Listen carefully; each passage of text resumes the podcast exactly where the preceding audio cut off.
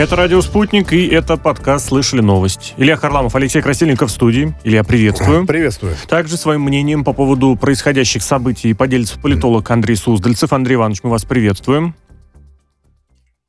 Добрый день. Здравствуйте. Ну и сегодняшний наш подкаст будет фактически целиком посвящен событиям, которые очень грохнули пока еще в, в фигуральном смысле в информационном пространстве. Все будет посвящено ситуации вокруг ДНР и ЛНР. Немножечко обрисую ситуацию. Сначала цитата. «С сегодняшнего дня, 18 февраля, организован массовый централизованный выезд населения в Российскую Федерацию. В первую очередь эвакуации подлежат женщины, дети, люди пожилого возраста». С такими словами э, обратился к жителям глава самопровозглашенной Донецкой Республики Денис Пушилин. Видимо, обострение на юго-востоке Украины все-таки ждать стоит. В ЛНР глава, ну, пасечник, э, призывает на защиту республики всех способных держать оружие, а МВД перешло на усиленный режим несения службы. Ну, параллельно слышны э, заявления украинских министров. Резник и Кулеба отрицают все намерения ну, ввести какую-то агрессивную военную деятельность. Президент России Путин призывает к переговорам. Собственно говоря, вокруг этого так или иначе сегодняшний подкаст «Слышали новость» и будет крутиться. Андрей Иванович, давайте начнем сначала с заявления. Наверное, все-таки Пушилин говорит про эвакуацию. Э, пасечник призывает взять оружие всех, кто способен это сделать. Насколько ожидаемо, насколько это прогнозируемо, насколько в целом вы э, такой разворот э, ситуации предвидели? Вы знаете, мы ведь не первый год ждем такого наступления ВСУ. Более того, последние лет шесть была такая странная традиция. Весной и осенью объявлялось очередной раз сказать, обострение на Донбассе, подтягивались войска, и, естественно, во всем втекалась Россия. То есть ну, наиболее ярко такой снайп произошел ровно год назад – если помните, Тогда в мае ожидали, по-моему. К маю ожидалось, если нет, нет, нет, нет, там было по-другому. В конце февраля пошли статьи, публикации в украинской печати, мы все их просматривали.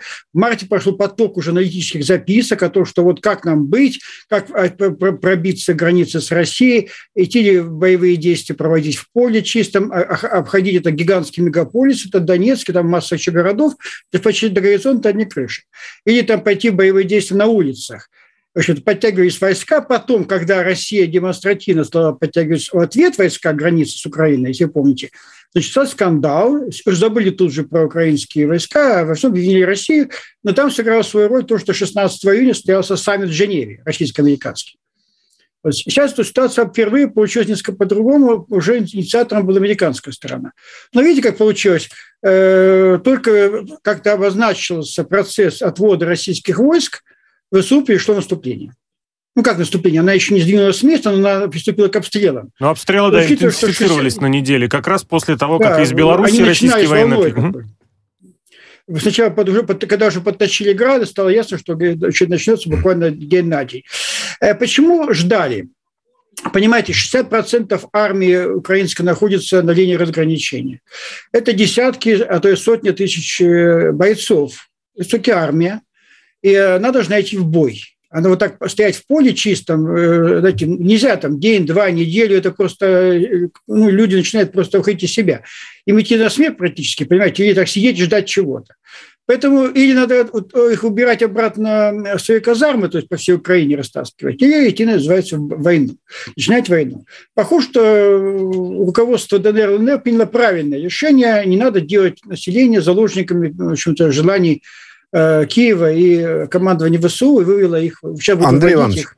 Андрей Иванович, ну, да. я вот э, весь день сегодня, ну, наверное, все последние дни э, слежу, там, смотрю разные источники, которым можно доверять, э, с видео, с места событий, да, с э, комментариями людей, которые там на месте, известных людей, э, в том числе и так называемых ополченцев, э, хотя это уже регулярное соединение. Ну и, в общем, ситуация уже, конечно, не информационный характер носит, а самый конкретный, потому что по всей республике, по двум республикам, там везде сирены воют, Канада слышна, и выдвигаются, как пишут, а те, кто там находится, колонны с э, вооруженными защитниками Донбасса, так их назовем, туда к линии соприкосновения. В общем, все довольно серьезно. И вот э, в этой связи вопрос. А действительно ли ВСУ готовы дальше идти? Или это вот, э, ну, такое обострение, которое, естественно, подверстано под все эти политические события, да, которые очень разнонаправленный характер носят, в том числе и отношения России с Западом вот в последние несколько месяцев. А, или же действительно вот отдан приказ, либо же Киев сам там решил, или как-то солидаризировался с тем, как думают, как думают внешние акторы, игроки, решил идти дальше, да, в банк что называется. И второе, вот раз уж, второй такой подвопрос, раз уж объявлена эвакуация жителей, а что, всех будут жителей вывозить в Россию абсолютно, или как это будет происходить? Ну, была эвакуация. Если помните, в 2014 году летом э, это был тяжелый процесс, в общем-то, там было много жертв, это была катастрофа практически.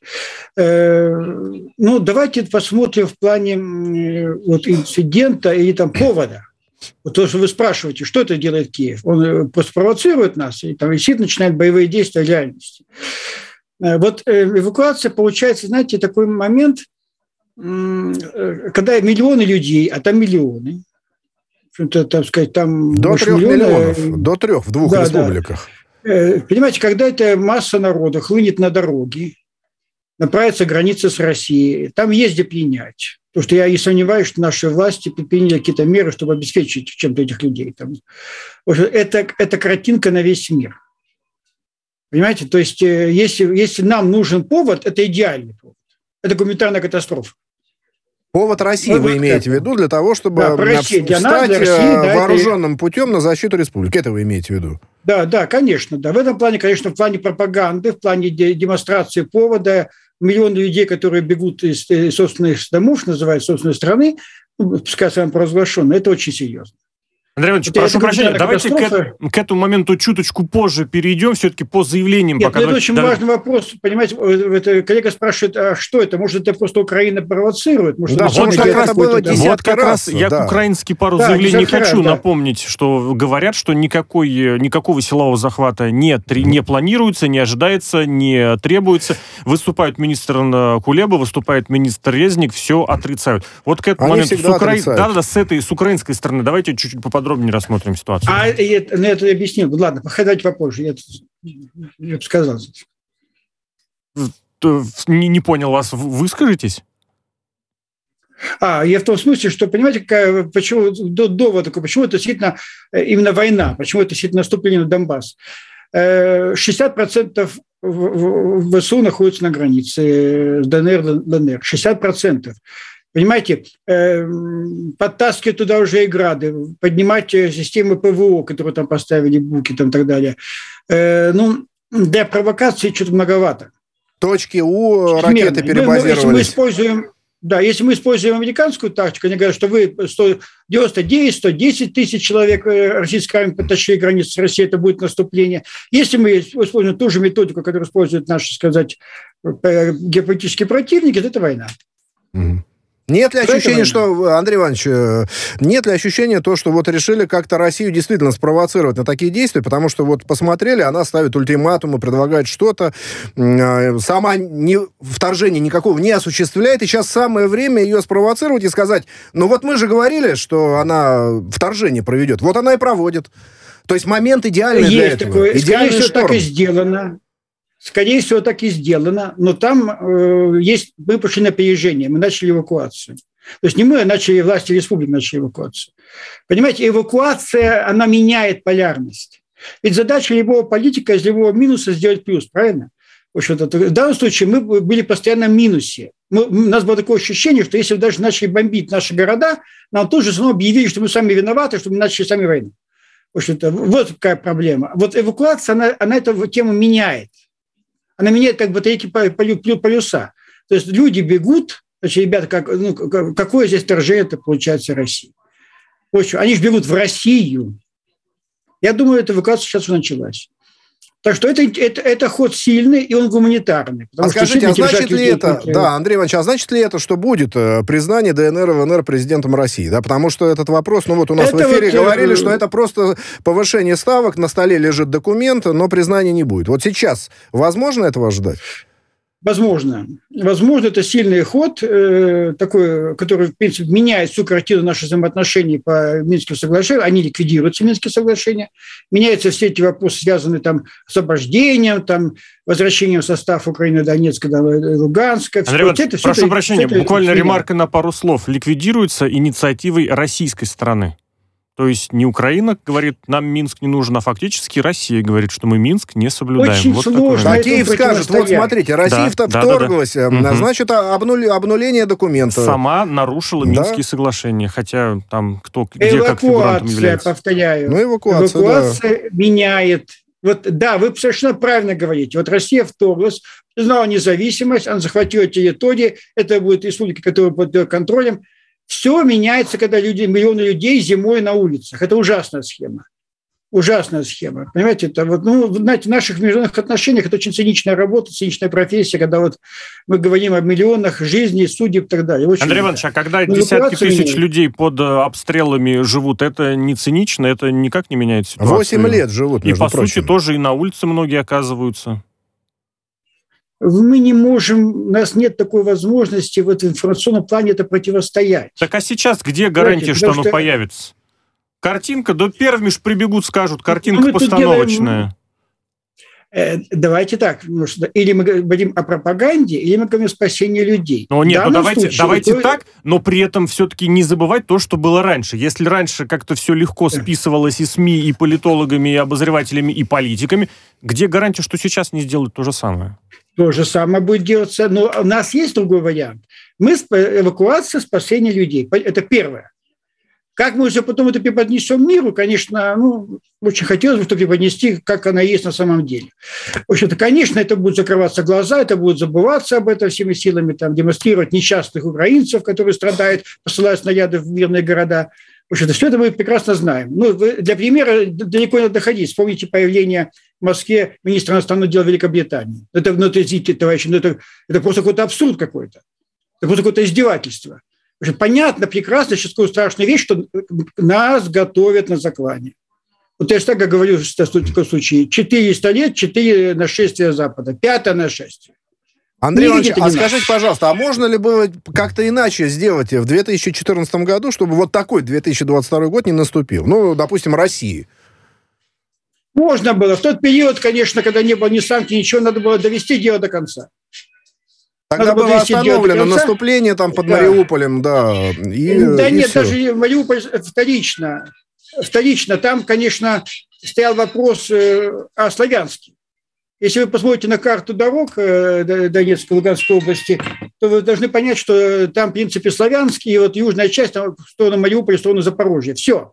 То есть, если Славянск находится под контролем ополченцев, то они не дошли бы до гигантских этих вот мегаполиса Донецкого. Там как раз ведь, ведь до сегодняшнего дня эм, э, сказать, контролируются ВСУ территории, которые сельскохозяйственные в основном. -то. есть там почти нет городов. Да, ну вы знаете, там на окраине Донецка линия разграничения идет вообще-то на одной из окраин. Это, э, то есть доступность, они дошли пешая до этого, доступность дошли. до самого Донецка. Да, для, Славянск, Краматорск, они прошли. ВСУ и вышли на, до, до, до аэропорта, называется. До аэропорта дошли. Андрей Иванович, давайте еще такой момент. Я понимаю, что он сейчас несколько наивно прозвучит, но тем не менее. Владимир Путин призывает к переговорам, чтобы говорили Киев непосредственно с представителями ДНР, ЛНР. Насколько сейчас это возможно, реалистично и и ну да, вот насколько, наверное, все и точка. Ну да, ну да, эти призывы-то 8 лет звучат, да, на самом да, деле. Вот что да, сегодня ну... такого нового появилось, учитывая, что, казалось бы, наоборот, вбит еще один гвоздь вот в крышку гроба этих возможных переговоров? Понимаете, до сегодняшнего дня, до признания независимости этого ДНР и ЛНР, мы, мы все равно остаемся гарантами Минских соглашений, в которых написано о том, что э, Киев должен вести переговоры с Донецком и Луганском. И Путин будет до последнего это призывать. Вот, э, призывать, чтобы это как-то, ну, это, э, он, он не может пока выйти из этого вот э, этого русла. Тут же будет обвинен. Хорошо, То, а вот... Украина не выполняет, это всех устраивает. Андрей Ильич, да. а давайте сложим 2 и 2. Да-да-да, прошу прощения, я хотел как раз вот в продолжение ваших слов о том, что Россия гарант, и Россия при этом признает э, ДНР. Возможно, возможно, на уровне президента. И вот какие, какие дальше переговоры-то? Ну, конечно, прекращение огня. И хотя бы вернуться к тем соглашениям, которые были подписаны в декабре 2019 года в формате нормандском. То есть разъединение разъединении э, войск, э, ну, отодвинуть хотели угу. соприкосновения. То, что начали, начали делать, если помните, как раз вот в 2020 году, в феврале месяце, и бросили. Бросила как раз украинская сторона. А формула Штайнмайера можно еще вспомнить, да? Или вы именно об этом говорите? Она, или она чуть раньше появилась? Я, конечно, хотел бы тоже эту формулу припомнить, но угу. ее не забыли в Москве. Мы неоднократно Но она основана на Минских соглашениях, собственно говоря. Это просто переработанное Минское она соглашение. Да, она приземляет. То есть, угу. чем хороша эта формула, она позволяет как-то острые углы обойти и начать просто с элементарных вещей, безопасности. Просто безопасности. Да, там мы, мы все любим Минские соглашения, там есть амнистия, там есть еще вопросы. В общем-то, но в принципе, ну, хотя бы, чтобы людей не убивали. Вот, поэтому надо отвести войска. Но когда вели уже, извините, грады поставили уже, ну тогда уже, ну что уж говорить, конечно. Смотрите, да, Андрей они, Иванович, очень э, грамотно в этот Да, раз. тут вот просто какая, какая, да, какая получается история. Ну, скажем, если вооруженным путем Россия встает на защиту своих же собственных граждан, а, кстати, я вот тут как-то в эфире говорил, что 600 тысяч, а потом э, прочитал, что в ЛНР только, по-моему, 700. Ну, могу путаться в цифрах, ну, достаточно ну, там много. около да? миллиона. Там около миллиона, ну, да. Многие, я объясню ситуацию. Вы знаете, вот есть такой на юге Москвы такой Э, этот автовокзал. Угу. Это, э, значит, звать не буду его, но я там иногда приходится по семейным делам присутствовать. Там уходят автобусы в Донецк и в Луганск. Вот я наблюдаю, как они выгружаются, там, тогда, как грузятся в них люди иногда. Это, знаете, душераздирающее зрелище, но я понимаю, что многие из них люди уже имеют паспорта России, они их получили в России, многие работают в России. В общем-то, ну, это, это, это, это, знаете, это люди идут на войну, это надо видеть просто. Вот, я думаю, показывать нашим на экране, как это все происходит. Мы да. как-то к этому тоже привыкли. Не война, так и война. Теперь вы самый главный вопрос задаете. Ну, в принципе, ну, что дальше-то? Как вот, а, да, Андрей Иванович, можно, можно я сформулирую просто вот свой вопрос? Да, а, да. Смотрите, какая штука получается. Если Россия встает на защиту своих граждан, жителей республик, вооруженным путем, а как иначе, ну, слова уже наступит момент, а может быть, наступит наступил, не дай бог, когда слова уже играют второстепенную роль, играют первостепенную роль оружия. Так вот, если встают на защиту, ну, очевидно, да, что обвинения тут же следуют в агрессии, шквал санкций со всех сторон и так далее и тому подобное. Если же Россия этого не делает, тогда обвинения, посмотрите, вот э, Россия, своих, Россия да. русский мир, говорил об этом 8 лет, а своих бросила, то есть ничего они не стоят, пустые абсолютно такие люди, которые не могут защитить своих же граждан. То есть и так, и так не очень хорошо. Ну, я сейчас скажу очень неприятно неприятную вещь, может быть, для наших властей. Но вы все правильно говорите, особенно первый вариант, да, что есть мы вступаем в войну, и получаем, что называется, за право защищать собственный народ, получаем, что называется, все, все санкции, все, что только можно. То есть это такая, знаете, э, Байден получает ореол борца, который остановил этим мировую войну и зарабатывают, на них традиция уже, каждый президент почти получает у них премию мира, да, вот Нобелевскую, вот еще получит это, на нашу совесть.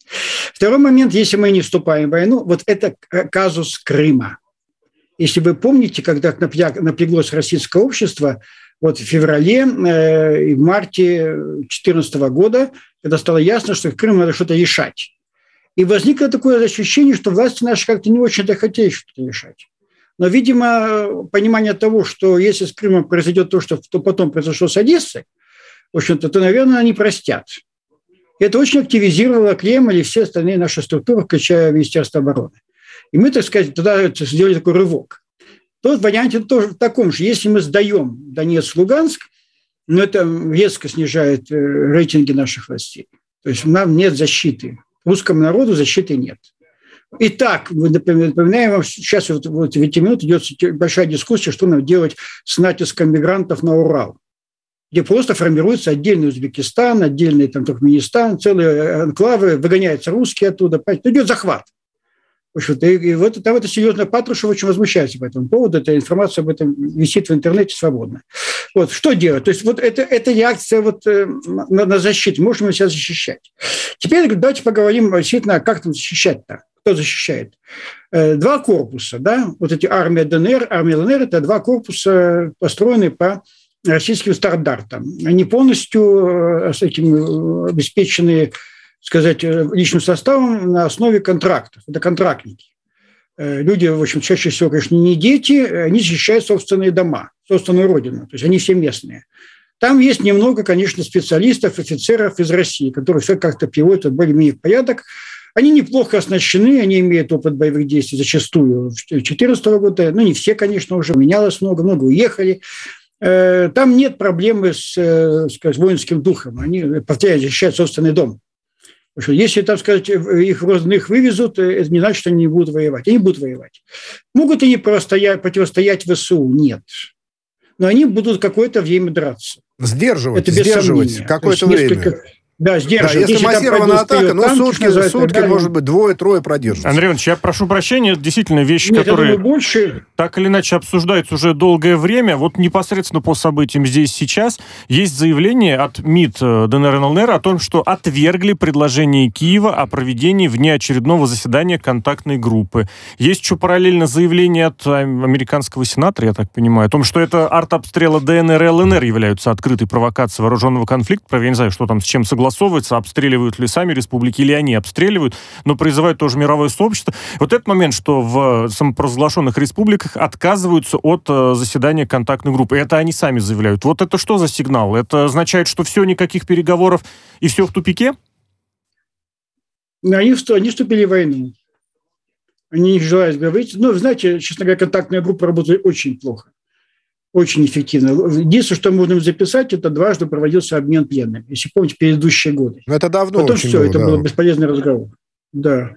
Это, но это же не переговоры между Киевом, Донецком и Луганском. Это несколько такие технические вопросы в основном. А полноценных переговоров Киев на это не пошел.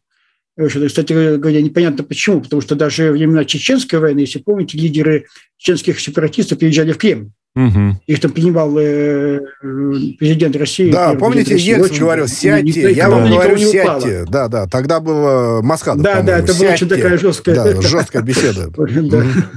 Э, но это сильно подействовало. Значит, это продемонстрировало и России, что мы не стремимся к этим жертвам, так сказать, и для мира тоже это показательно было.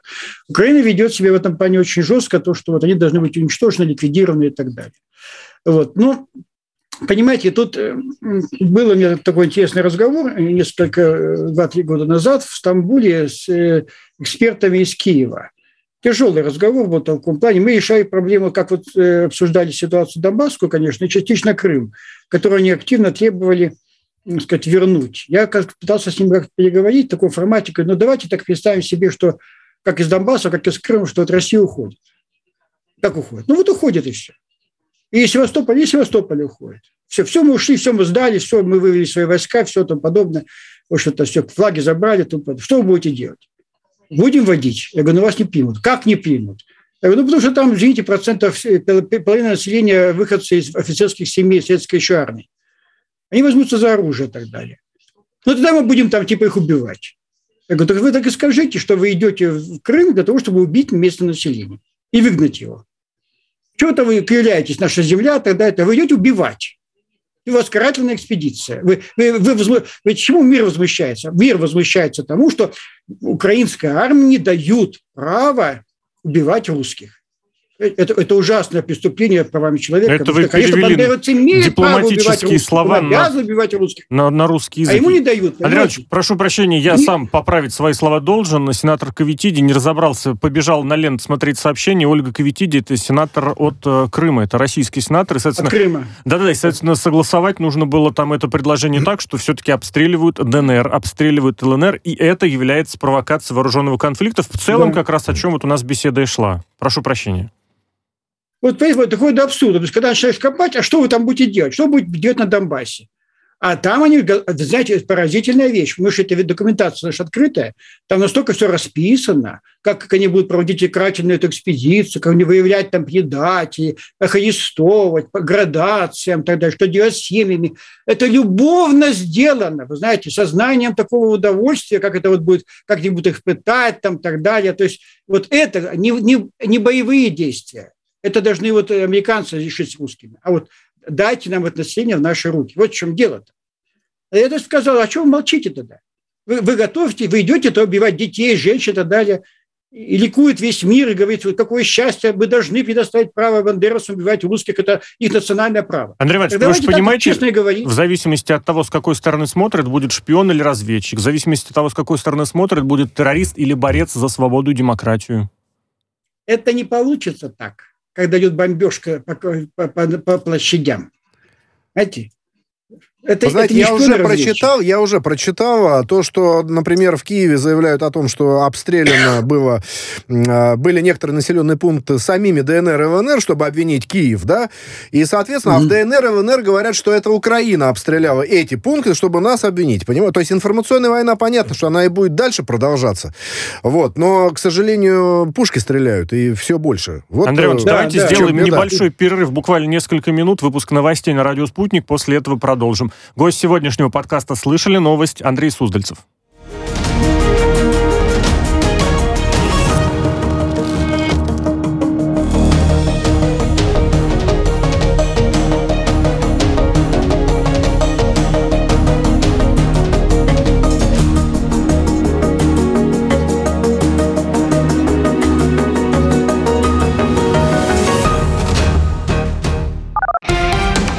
Радио «Спутник».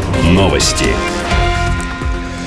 Здравствуйте, у микрофона Михаил Васильев. Из-за обострения ситуации луганские силовики перешли на усиленный режим э, несения службы. Ранее главы самопровозглашенных республик Донбасса Леонид Пасечник и Денис Пушилин заявили об эвакуации населения в Россию в связи с э, планами Киева начать массированное наступление на ДНР и ЛНР. Этим утром украинские военные в нарушение всех договоренностей открыли массированный артиллерийский огонь по территориям республик. Минск не хочет войны, но если кому-то не имется, ответ будет асимметричным, предупредил президент Беларуси Александр Лукашенко после переговоров с российским коллегой Владимиром Путиным. Политики обсудили в Москве ситуацию на Украине и санкции Запада. Беседа продолжалась два с половиной часа. Как заявил Путин, общение прошло в дружеской и одновременно деловой атмосфере. А, он подчеркнул, что Москва и Минск – стратегические партнеры, добрые соседи и ближайшие союзники.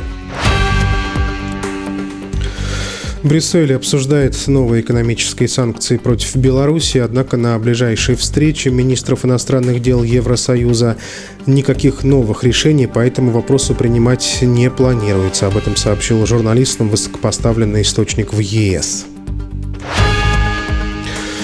последнее время на переговорах по совместному всеобъемлющему плану действий по иранской ядерной сделке был достигнут серьезный прогресс, заявили в Евросоюзе. В Брюсселе рассчитывают, что все оставшиеся спорные вопросы получится решить в ближайшие пару недель. Об этом э, сообщил журналистам в Брюсселе высокопоставленный европейский источник. Пожар в резиденции посла Хорватии в центре Белграда локализован. Возгорание произошло на чердаке дома, где живет глава дипмиссии со своей семьей. Никто не пострадал, так как в момент ЧП в здании никого не было. Цена биткоина опустилась ниже 40 тысяч долларов. Это произошло впервые с 4 февраля, пишет РИА Новости со ссылкой на данные торгов. Цена самой популярной криптовалюты снижается уже третий день подряд. С начала года биткоин суммарно потерял 14% стоимости. Сборная России и Швеции по хоккею в ничью завершили основное время полуфинального матча Олимпийского турнира в Пекине. Сейчас идет овертайм. Победитель встречи сыграет в финале с командой Финляндии, которая ранее обыграла сборную Словакии. Матч за золотые медали пройдет 20 февраля, передает РИА Новости.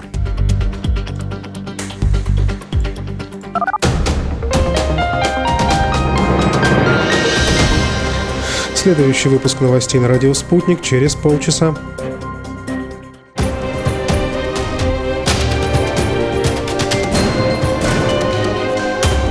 Радио «Спутник». Говорим то, о чем другие молчат. Вчера по телеку видел. Мне тут по телефону сказали. В соцсетях только обсуждают, что... Так десятки раз каждый день. В эфире «Радио Спутник». Всегда правильный ответ на вопрос. Слышали новость? Это подкаст «Слышали новость» на радио «Спутник». Илья Харламов, Алексей Красильников студию микрофонов. Также гость нашего сегодняшнего подкаста – политолог Андрей Суздальцев. Друзья, коллеги, приветствую вас. Андрей Иванович, давайте продолжим. Э, Андрей Иванович, мы слышим, видим вас. Как вы?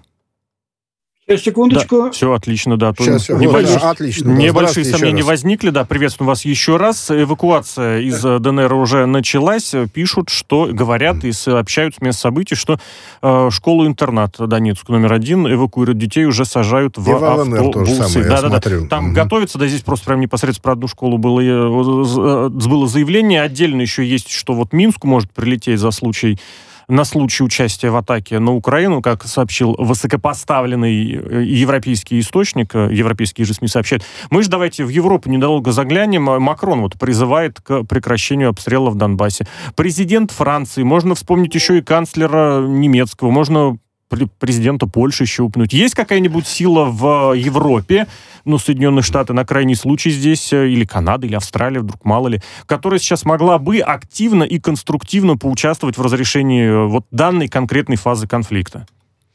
Нет. Нет, это все, это все разговоры. Э, дело в том, что ФРГ и Франция гаранты Минских соглашений, то есть они имеют право, извините, пожалуйста, даже принудить Киев к прекращению огня. Они имеют на это право. Потому что мы всеми силами пытались всегда принудить, в общем-то, ДНР, ЛНР, и там это будет трагедия, когда людям не выдавали даже боезапас. Некоторые периоды, когда особенно после Минских, после э, саммита нормандской четверки в Париже в 2019 году, там некоторые периоды вообще не выдавали даже оружие, не выдавали, не, прово, не провоцировать. Это были наши усилия, чтобы не давать и повода. Ну, э, я считаю, что Берлин и Париж просто ничего в этом плане не делают, э, ограничиться какой-то риторикой, пустыми призывами, ну, совершенно пустыми. А вот, Андрей Иванович, извините, Бизнес пожалуйста. Сохранить. Смотрите, мы всегда исходим из нарратива, что Киев, э, ну и Европа тоже, но Киев еще в большей степени полностью не самостоятельно выполняет только волю и указания из Вашингтона. Вот э, в данном случае, если мы говорим о том, например, что Киев э, пошел в наступление или, во всяком случае, провокации стали носить более интенсивный характер, это сигнал из Вашингтона поступил? Или все-таки украинская власть, ну, тоже намерена что-то сделать от себя, я имею в виду, вот от себя, от украинской власти, а, для того, чтобы ДНР и ЛНР как-то вернуть. Или что-то, или наоборот, или наоборот еще больше там все разрушить. К сожалению, вот нашей украинистике, и не только к ней, и экспертной работе по Беларуси, Прибалтике, по Польше тоже, э, у нас очень много стереотипов. Я 15 лет про, жил именно в этой, в этой, в этой итоге, так получилось мне, что мне пришлось приехать сразу после распада Советского Союза, там находиться. Я вам хочу сказать так, что никогда ни Польша, ни Вильнюс, ни Киев никогда полностью не следовали указаниям с Вашингтона. Они активно демонстрировали свою такую, знаете, такую преданность идеям трансатлантического содружества, связи, там, НАТО, там это все очень сильно большая риторика, но особенно Польша, они всегда выстраивали рядышком за американские же деньги, деньги Евросоюза, собственную политику. Стараясь параллельно ее выстраивать, не забывая о своих национальных интересах. Иногда это приводило к казусам. Ну, я хочу сказать, что на Украине это сразу вступило противоречие. На самом деле, вот это принято у нас, особенно на различного рода наших телевизионных ток-шоу, что вот там Киев ничего сам не решает и так далее. Киев за это время построил прекрасное лобби в Вашингтоне. Он, он пробивает и вопросы поставок, и финансирования и так далее. И на самом деле, э, почему же проблема возникла в Вашингтоне с Киевом? Э, в понимании Вашингтона Киев должен где-то уже завязать какую-то заваруху, желательно, конечно, в районе Крыма а не Донецк и Луганск. Потому что Вашингтон очень прямолинейный, ему нужен, ему нужен труп России. Ну, ему нужна Россия, не самом деле. Киев, Украина – это инструмент. А Киеву, в общем-то, он прекрасно понимает, что российской армии нет на Донбассе. В общем-то, и воевать с российской армией не собирается. Ему как раз, видите, больше интересует именно Донбасс то здесь есть расхождение. И если вы помните, неоднократно я даже пытаюсь успокоить из Киева всю эту информационную кампанию, что там нет поводов, э, армия российская присутствует, она не готова к наступлению, там, то есть как-то... И там есть последствия экономические, мы не будем в это углубляться. Ну и самое главное, Зеленскому катастрофически нужна победа на Донбассе, потому что у него выборы на носу. Рейтинг Зеленского совпадает с рейтингом Порошенко. Они снова стали такая, такая парочка, такая, знаете, вот Слушайте, а что значит у Зеленского, Андрей Иванович, значит у Зеленского есть уверенность, что эта победа будет, что Россия не вступится, ведь э, иначе это, да, они иначе считают, что это нет большой риск. Нет, нет, вы понимаете, они ведь в несколько другой психологии живут. Россия начала выводить войска. Немного начала выводить. Россия уступила. Значит, можно бить в спину. Ну, ну, я немножко представляю этих людей, потому что я многие с ними знаком лично и так далее. Это мастера, вот именно, это, это знаете, такая шахетские страны. Э, там любят бить спину, знаете, сдавать, передавать. Вот пример Лукашенко. Сегодня очень выступал много о том, что надо будет выступал на встрече с Путиным, о том, что вот война никому не нужна и так далее. Александр Григорьевич, прекрати поставлять ВСУ топливо.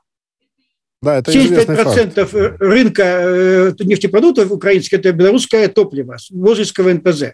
А это вот и все, не будет никакой войны. Из российской нефти, Андрей Иванович. Белорус... Из российской нефти. И не будет никакой войны.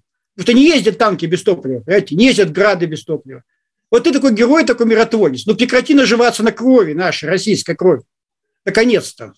Хоть раз.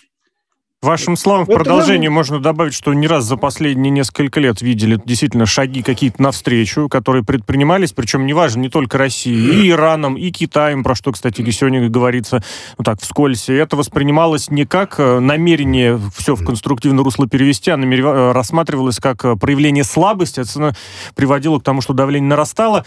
Чуть более раннюю цитату тоже сегодняшнюю приведу. Сергей Лавров тоже порадовал, как это сказать, сленгом, поговоркой да. относительно Новый того, что русский язык. Спасибо. От того, что от НАТО и от США можно требовать, добиваться честности по гарантиям безопасности, на этот раз вот он как-то на уровень понятий предложил это перевести, мол, вот есть пацан сказал, пацан сделал. Это здесь сегодня насколько конструктивно звучит и насколько будет услышано? И как главное, вот я подумал, Нет. переводчики как будут переводить да, это? Да, вот это пацанское, паца, пацанский язык этот, э, да, поймут. Слово пацан-то можно перевести по-разному. Ну еще. да. Чисто ну, по понятиям. Знаете, есть такая политическая психология, такая очень неразвитая пока у нас наука в России, к сожалению. Вот обратите внимание, как вот иногда наше вот ток-шоу вот взрывается требованием такого решительных действий, там, угу. поставить кулаком по столу, стукнуть и так далее и тому подобное. Неспроста ведь это. Неспроста. А почему? Потому что э, ведь не проходит в отношении нас, это пацан сказал, пацан сделал. В понимании Запада мы проиграли холодную войну. Мы проигравшие, мы почти колония. Нас можно обманывать, нас можно издеваться над нами и так далее. Мы обязаны уступать. Ведь не просто ведь побежал сразу э, в стан победителей. Сначала там Восточная Европа, став центральной, потом Прибалты, потом, значит, побежали туда украинцы, потому что и не, все же они бегут туда от нас, разворачиваются и говорят, а вот сейчас мы с вами займемся. Что, что называется. Ведь понятно, что э, вопрос ведь э, ресурсный, вопрос рыночный, вопрос финансовый и тому подобное – ведь сам факт этого бесконечного разговора о том, что мы используем газ в качестве оружия. Ну не покупайте российский газ. Нет, вы его поставляете, но по той цене, которую мы вам скажем. Это вопрос о том энергетическом кризисе, с которым мы столкнулись, я помните, в конце ноября, начале декабря. И это тут же, тут же только стало ясно, что ситуация непробиваема по газу, начались вопросы о войне с Украиной российской. На самом деле мы в тяжелом таком находимся туннеле. И я скажу такую неприятную вещь, но, в принципе, если какая-то вот успокоить ситуацию, можно только, когда, конечно, будет какое-то лобовое столкновение. Андрей Иванович, в этом направлении Значит, как раз постоянно... насчет столкновения. Даже без столкновения в США предлагают санкции. Внесен, как это сказать, законопроект, пакет, я уж там не знаю, в чем они к санкции мерят. Они верят, без вторжения. они уверены, что мы уступим. Без вторжения. Даже вторжения уступим. не берут. А уступка? Что за уступка? Как уступку можно этого характеризовать? В чем она? Ну, первая уступка, которую они нам все диктуют, это то, что э, отведите войска от российской территории, там что-то не за Урал. Если мы это соглашаемся, то мы колония. То есть, вот, знаете, мы будем уже говорить с НАТО утверждать даже увольнительные наши солдаты э, на воскресенье сходить с девочкой потанцевать. Все, то есть наша армия под контролем. Мы, мы должны пойти под контроль, внешний контроль, наши силы должны пойти. И есть э, наши экспертные сообщества, люди, которые говорят, что ничего страшного нет. Зато будет, типа, вот вроде как-то будет мир. Так что такие вот вещи. Но это одна единственная уступка или что-то Они еще? начинаются с места. Ну, там еще и вопросы по газу и так далее, потому что э, там еще набегает различные... Еще они кусают по разным направлениям. А скажи, пожалуйста, Андрей Иванович, а Поэтому, вот... А, а самое же... главное, то, что, самое главное, что мы не имеем права, мы не имеем права отвечать. Ну да. Вы обратите Скажите, внимание, пожалуйста. когда вот э, были вопросы, связанные... Ага. Да, э, ну просто в завершении, Да, просто я посмотрел эти санкции, они опять и против э, не американских граждан, против э, физических лиц, и в Европе, кстати, которые имеют отношение к Северному потоку, и в России. А Делается ли по-прежнему ставка на то, что представители российской элиты настолько этими санкциями будут доведены до ручки, что они вот здесь попытаются устроить какую-то бучу внутри России? Такая ставка сейчас делается? На наше счастье, люди, которые... Да, я объясню. На наше счастье, люди, которые вот эти санкции составляют, особенно вот на физических лиц, они вот э, не очень большие специалисты по России. Вот э, если помните, первые санкции были года два назад, не, года, так, я сейчас не ошибусь, э, 16-17 год, там был список вот всей вот элиты, нашей бизнес-элиты, которая там... Андрей вот прям вот секунд санкции 20 и так далее. остается, прошу прощения. Там, да. Это были ошибки. Они делают тоже ошибки. Надо просто их немножко ловить на этом. Андрей Иванович, вам спасибо огромное Спасибо. за такой подробный, обстоятельный разбор ситуации. Политолог Андрей Суздальцев, гость сегодняшнего подкаста «Слышали новость на радио Спутник». В студии микрофонов Илья Харламов, Алексей Красильников. Илья, благодарю. Спасибо.